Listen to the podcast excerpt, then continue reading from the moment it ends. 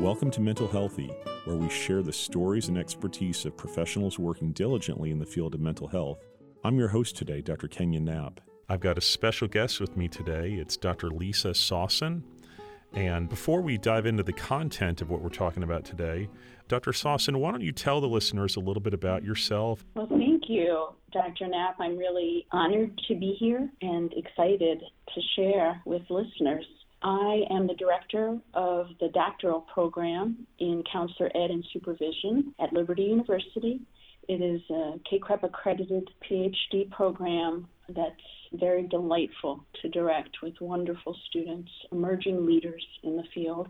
I've also been in practice as counselor and psychologist for 35 years, and I am passionate about bringing people together, especially in group work, to connect, to share the burden of walking on this crazy planet, to discover that they're normal and that they can share in authentic ways that are real and meaningful, and how this fuels people to live well and to live grounded in who they are.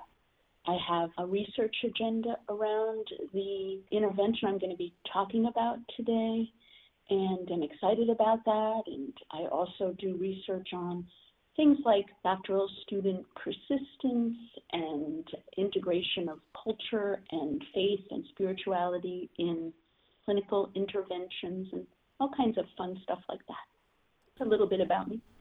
Well, yeah, it sounds like you've had a varied history and some good experience in the field. So, you're speaking from experience, which is great. I know the listeners love to hear from people who've practiced what they're talking about. Well, you've created something that the listeners need to hear about called the Creative Arts Personal Growth Group. I know you have a leader manual as well. Why don't you give the listeners a, a feel for what is the Creative Arts Personal Growth Group? Well, it's really been an evolution.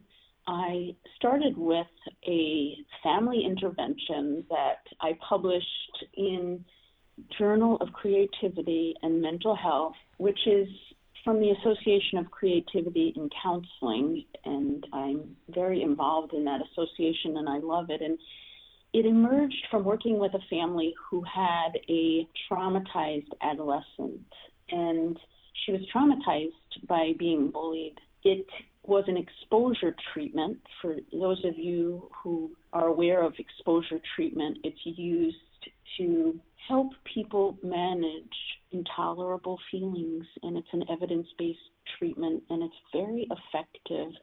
It emerged from the cognitive behavioral therapy tradition, but a lot of theoretical models actually use exposure treatment but call it different things.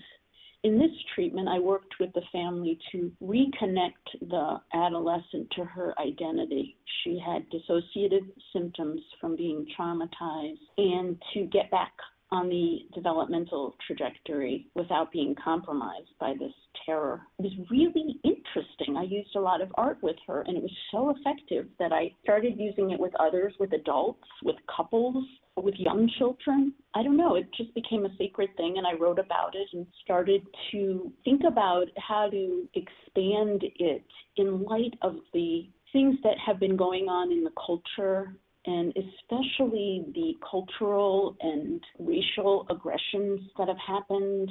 And I began to think, how can we bring people together to experience healing? People who are different, people needed to see that others who have different colors, sizes, shapes are beautiful. And when you get with people who are different and you become connected with them, it changes the heart and the soul, and there's less fear of others. And so I expanded what was published as the creative exposure intervention to this creative art personal growth group. And I like calling it a personal growth group instead of, you know, a therapy group or a counseling group with the purpose of putting primarily bullied or interpersonally traumatized and marginalized people into a safe, inclusive community where together they could recover. and it's grown over time. So I started running the groups in 2017 and training emerging counselors, and it became a manualized six session treatment. Manualized meaning it is very clearly written how to run the group effectively. There's handouts, everything is explained. And I ask, before I give out the manual, I ask counselors who are interested to be supervised because it's trauma treatment and there's ethical issues related to that. And we began to bring diverse people together to experience the group and have since then we began to develop different manuals. This last summer, we developed a manual for people suffering with eating disorder symptoms and ran and did some research on a group this fall. That's a long answer, Dr. Knapp, but that's a little bit about it. It's really interesting. I mean, you're taking a, a really classic approach to treatment and expanding it, which is really wonderful the listeners will be happy to know you mentioned the manual, and I have it in front of me. It's really polished, folks. it's 60 pages, and she's got all the handouts, and everything is very user friendly, which is really nice because sometimes people get on and talk theory, and it's not as operationalized as you've made it here.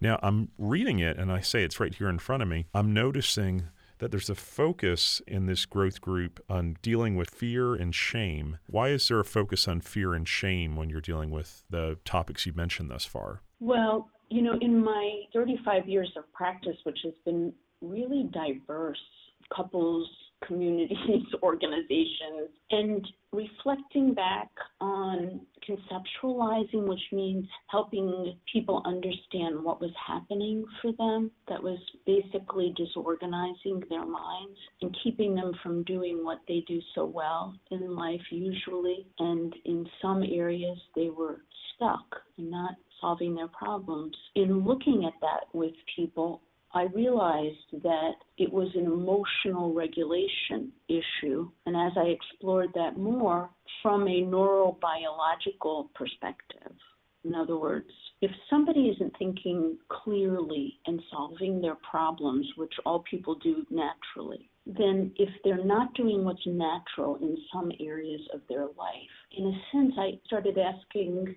myself the question and my counselees the question what is cutting you off from your mind.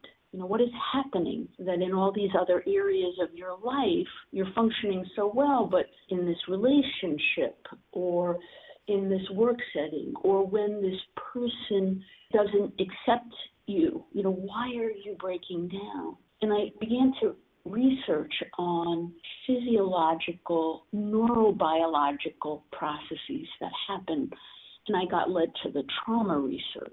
And there is a robust literature about what happens in the mind when trauma occurs, particularly interpersonal and even more significant in early attachment relationships. In other words, when trauma occurs with primary caregivers or early on. And what I learned from this research, and there's much what we'll call consilience in this research, and consilience means across the mental health fields, whether it's research in social work, psychiatry, psychology, counseling, there's agreement now that there is a neurobiological process where the brain gets dissociated, in a sense, from the body during trauma. And regular thinking is not accessible. Very interesting and very validating for people. And I began to work with people to understand and learn how to monitor triggers for when this breakdown in thinking takes place and modify their minds so that they can think again clearly. And I learned that it is very difficult to get back online, what we'll call it, for the frontal lobe to get back online when it's needed by trauma. And the more research I did and the more I interviewed clients and others, I learned that at the root of this terror, even beyond the terror, is shame, a deep pervasive feeling of worthlessness and the belief that others view the self as worthless as well. So I considered that this activation of shame was transdiagnostic. So in our field, that refers to within all of the categories of diagnosis, whether we're dealing with anxiety, depression, different severe responses where a person is breaking down and not able to work and love, which are really what being human is about. That underlying this condition is a dissociative type of what I came to call shame terror, which causes the brain and mind to hide. And at a biological level, it shuts down the nervous system. Actually, now this gets a little complex here. In terms of biology, it activates what's known as the vagal nerve. And I'll say this last thing because I think it will help all of you listening understand that this is very serious. The vagal nerve is part of the body, it's very remarkable.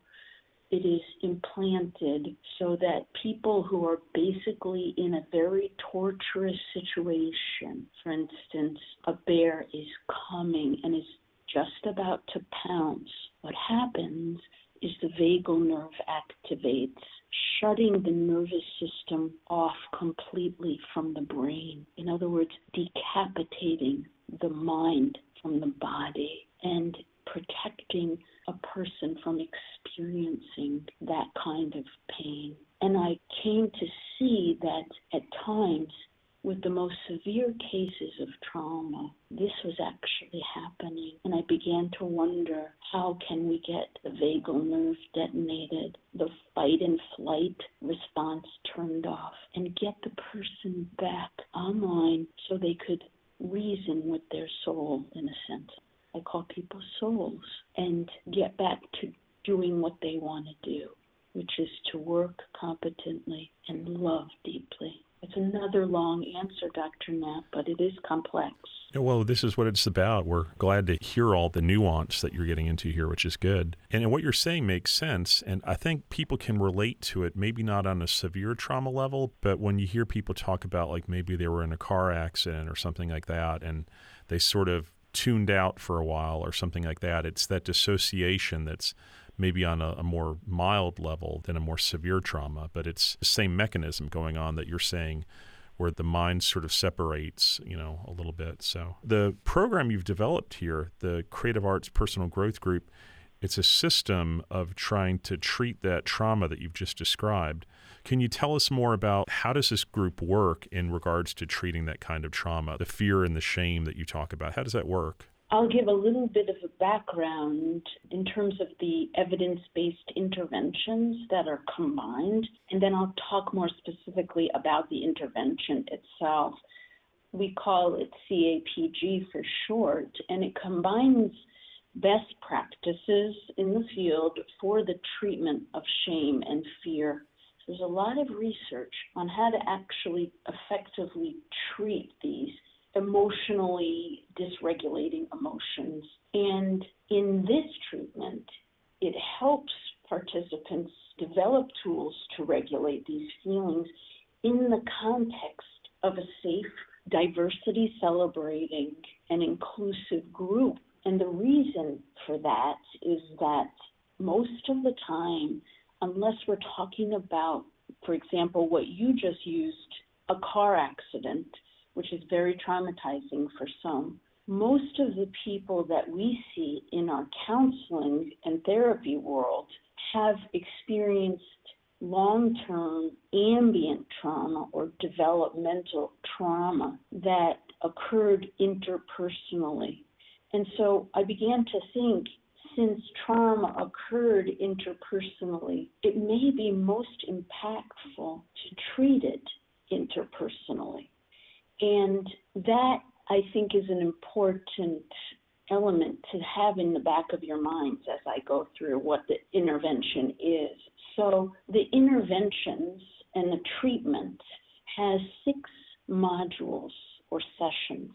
And each session has both a psychoeducation portion and a creative arts based intervention itself or experience. And each of these, almost precept upon precept, in other words, what was taught in the last session, the next session builds from.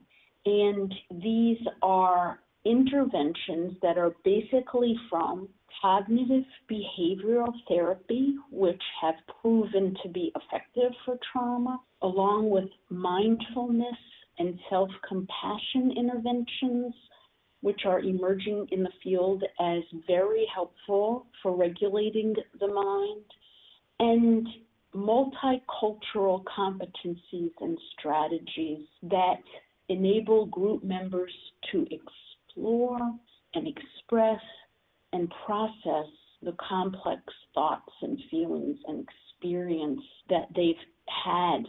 And what's interesting is that what's coming through in the findings is that the arts based interventions, along with the fact that it takes place in a structured group, are the two most pertinent factors in terms of what's helpful for the people who experience CAPG. And I think that is because the expressive and creative arts are used to help people express what cannot be expressed in words alone.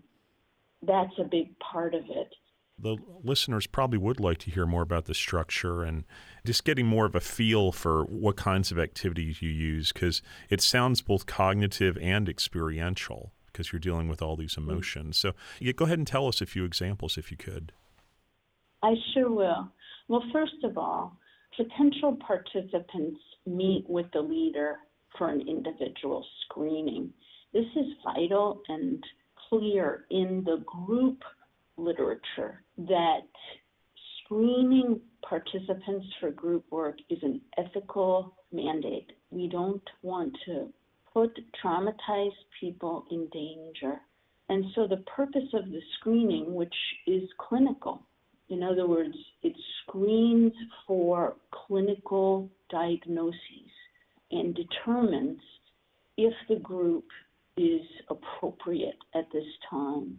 A lot of the people who have been in the groups are also in individual counseling so that they can process further what may have happened in the group. Not all, but I require those experiencing more pain and suffering to also be an individual work. So the screening takes place to orient people to the treatment, to make sure they understand it, to consent to it, and that kind of thing. It includes an overview of the entire treatment. So they are completely aware of what is going to happen. And so then each session of CAPG is formatted the same. First, there's kind of open art to help a person in the group, each person individually, to move out from their outside world that they've been running around in and functioning in and move into just connecting with their own self once that takes place for a couple of minutes, there's an anchoring activity that relaxes them. That's important because we want them to have access to their, basically, if you think about it biologically, again, to their frontal lobes. We want them to feel, if we're working with adults, like their healthy adult core self before we start with the psychoeducation so that they can take it in. Next, we do a kind of round robin sharing where people share whatever they want to in a couple of sentences and connect with each other and hear each other and have attunement to one another. Research shows that people have more courage when they're connected with caring others there's a lot of interesting research on this, and it enables people to face things that are harder, even like climbing a mountain. This is found. People have more courage, confidence, and kindness in those situations. So we're kind of trying to activate that and empower people and get them in touch with their normalcy and beauty and strength. After that, there's a brief psychoeducation portion that they have a handout for. And what is important is that we recognize as counselors that people are brilliant. People understand things. They're no different than we are as counselors. They can understand the trauma response, they can understand what is happening in their bodies and minds. And when they do, it's very empowering. Each session of CAPG explains a different aspect, whether it's biological information, psychological information, social and cultural information, spiritual, systemic. The information empowers them to understand that what is happening for them makes sense and is something they can regulate. It also helps them understand that learning to monitor and modify the neural networks of their mind and emotional systems starts like any skill. So if we compare it, which we do in the group, to learning how to play tennis, for instance, the first day of the group, we're picking up a racket, a tennis racket. We're not going to Wimbledon tomorrow. We talk about how hard are we going to have to work if our goal is to get to Wimbledon. And everybody understands this because as counselors, we have to help our counselees understand that in order to change long term habits that are now rooted in the biology of the mind and body, they are going to have to work very hard. They're going to have to work a lot harder than the counselor is working. And so together they begin to gain momentum about the arduous journey ahead. And so after we do the psychoeducation portion of the group of that week, we answer questions, we talk, everybody's like, oh, that makes sense. I never thought of that. No one has really explained how brilliant their mind and body is, that they've found ways to cope. Many people who are traumatized find ways to bind the mind together so they can cope. These strategies, like eating disorders, compulsive behaviors like compulsive masturbating or looking at pornography or shopping or drinking or any number of the things that the human mind starts to do to not have pain these symptoms are symptoms. These behaviors are symptoms. They start often as coping mechanisms, but they elicit the pleasure center of the brain, and dopamine pours out when people, for example, snort cocaine or orgasm or have extremely intense experiences that shudder the brain out of certain mind states that are painful. So it self medicates. By the time somebody comes into counseling, then there are two things that need to be treated the addiction and the underlying developmental and complex trauma that started the addiction. This is very, very important because in a safe environment, people learn that the things they do that have caused them to feel even more shame are often things that other people do too. And that as people talk about it and come out of hiding and learn, yeah, that makes sense, we can help you to stop doing that and we can accept you and care for you even though you're doing that. that process is really a sacred one for all of us in the group. So after we do that part, we do the creative arts activity. For example, they might, if we're doing the identity module, so solidifying your core identity rather than your reactive identity. Of course, I could talk about that for a long time. But if we're doing the core identity activity, I might anchor the participants and turn them inward so they can get a sense of their free and childlike self. And what are their values? What do they like to do? What did they do when they were children? What were they interested in? Who do they like to be with? What are their spiritual beliefs? What's ethnically beautiful and lovely to them? And we spend some time coloring about this real core self of them. And maybe some people write a poem or write a song, or someone gets up and dances. It's a very crazy time. No one has ever really gotten up and danced, but they could if they want to, to try to get in touch with and honor and understand the beauty of who they are so that they can discern who I am and who I am not, what my values are and what they're not. And so that's a big part of what happens in the group in that module. So after the creative arts activity, we close each group with a sharing. What's happened for you today? How could we support you? And especially, what can you do this week to remember what you learned and applied it so you're freer? You're not being dragged around by your trauma brain.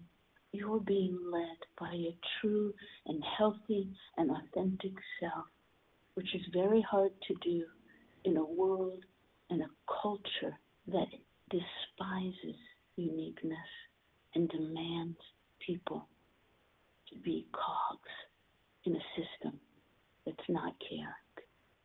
Wow, that's neat. I can hear Carl Rogers in your voice just about the empathy and everything. And I can see how it would develop resiliency in the people because of all the empowering courage and the coping skills that you give them through all that. Let me ask you this when the listeners hear all this description of the parts of the group and all, who can run a CAPG group? Are there specific qualifications you have to have? Thank you for asking that because I often present at conferences and then people do come up and they want to run the group, and I'm delighted about that. And they want to have the manual, which I do give out for free, and I'm happy to. But what I do ask them, I give them my email, and I let them know at that time that if they're willing to come under supervision as they run the group for the first time, if they're licensed, if they have experience in trauma treatment, then I would be happy to supervise them the reason why we just don't give out the manual is that it's dangerous for people who don't have training and it's unethical if you look at our competencies in the counseling field at least whether they're from the ACA ethics codes or even what we consider the organization that watch dogs over our field and the training of counselors, CACREP it's called, we have to make sure that when we share interventions that we are making sure the people who use them are trained well. All that to say, because the role of the leader is so active and directive and protective, it is crucial to have the appropriate training and credentials. And so, to ensure best practices, emerging leaders of this group undergo a comprehensive training and supervision with an advanced leader for the period of learning how to grow the group, to run the group, which usually occurs within the context of a group. So they might run the group with another leader and that kind of thing if any of our listeners are interested, first of all, thank you for being interested. That delights me. But certainly people can reach out to me for more information. Yes, we'll definitely include your email with the podcast information. That'll be good. And I know everyone will appreciate the possibility of getting that if they have the right kind of training and they can have the supervision. So you're definitely providing some wraparound services to make sure they deliver a real quality product. In the last few minutes, let me just ask you you've been doing this for a few years now. What's some of the feedback you've gotten from participants in your CAPG groups? Thank you for asking. We have, we've been collecting outcome data, which means what is the impact of this intervention on the participants? I personally am a lover of what's called qualitative research, which is relational, in depth research that's usually done with interviews and other ways of really connecting with participants. So we've done a lot of that, but we've also used what's called quantitative data, which are surveys and things like that.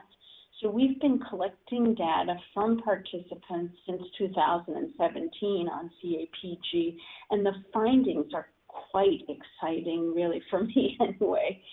I think I might have mentioned, in fact, that this year we manualized the treatment for eating disorders, which there's a lot of dissociative symptoms with those. And we just finished analyzing the data from an outcome study with participants, and it's just really amazing to hear their voices and to give them a platform to share their stories about what happened for them.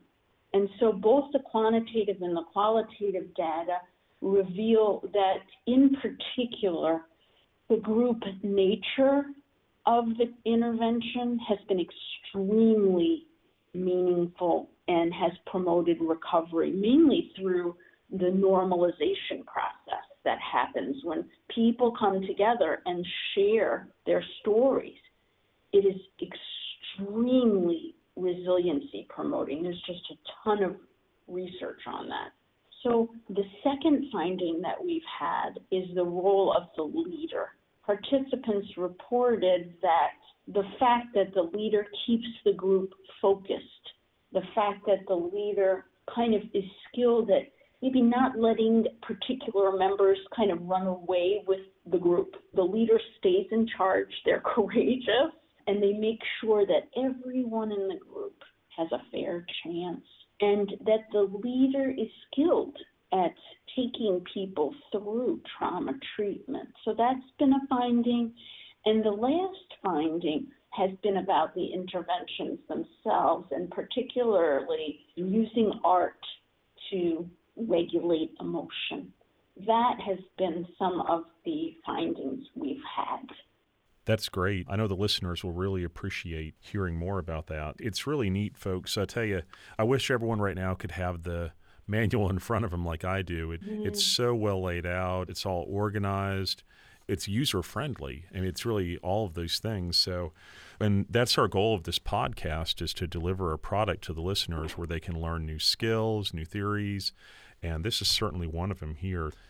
Dr. Sosin, thank you so much for being on the podcast today. We really appreciate it. And I know there's probably a number of listeners who can benefit from this because you're not just tying this to social work or psychology or counseling. This could apply to all these people groups. So thank you so much. I, Any other thoughts I may have not asked you about yet? I just really want to thank you, Dr. Knapp, for having a forum and a podcast like this where people like me can share what we're doing, connect with others who are interested in making a difference in the world, especially at a time like this where there's so much upheaval, there's so much isolation, and there's so much fear and shame. The last thing I want to say is thank you. Thank you for what you're doing, and thank you to the listeners who are tuning in. And I want to encourage you all to be brave, to stand up to what is wrong, and to make spaces for people to share their stories, to connect with you and others, and to learn to live in a world like this being who they are and loving others, not for what they should be, but for who they are. I couldn't say it any better than that. that really sums it up well, and I know the listeners will definitely resonate with that and how therapeutic that is. So, thank you so much for joining us today.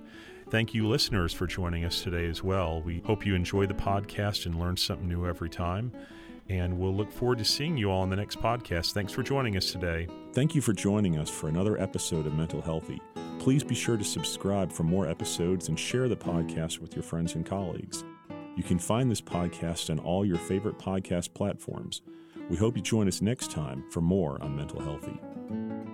Music for this podcast is licensed under Creative Commons by Excel Music Publishing at freemusicpublicdomain.com.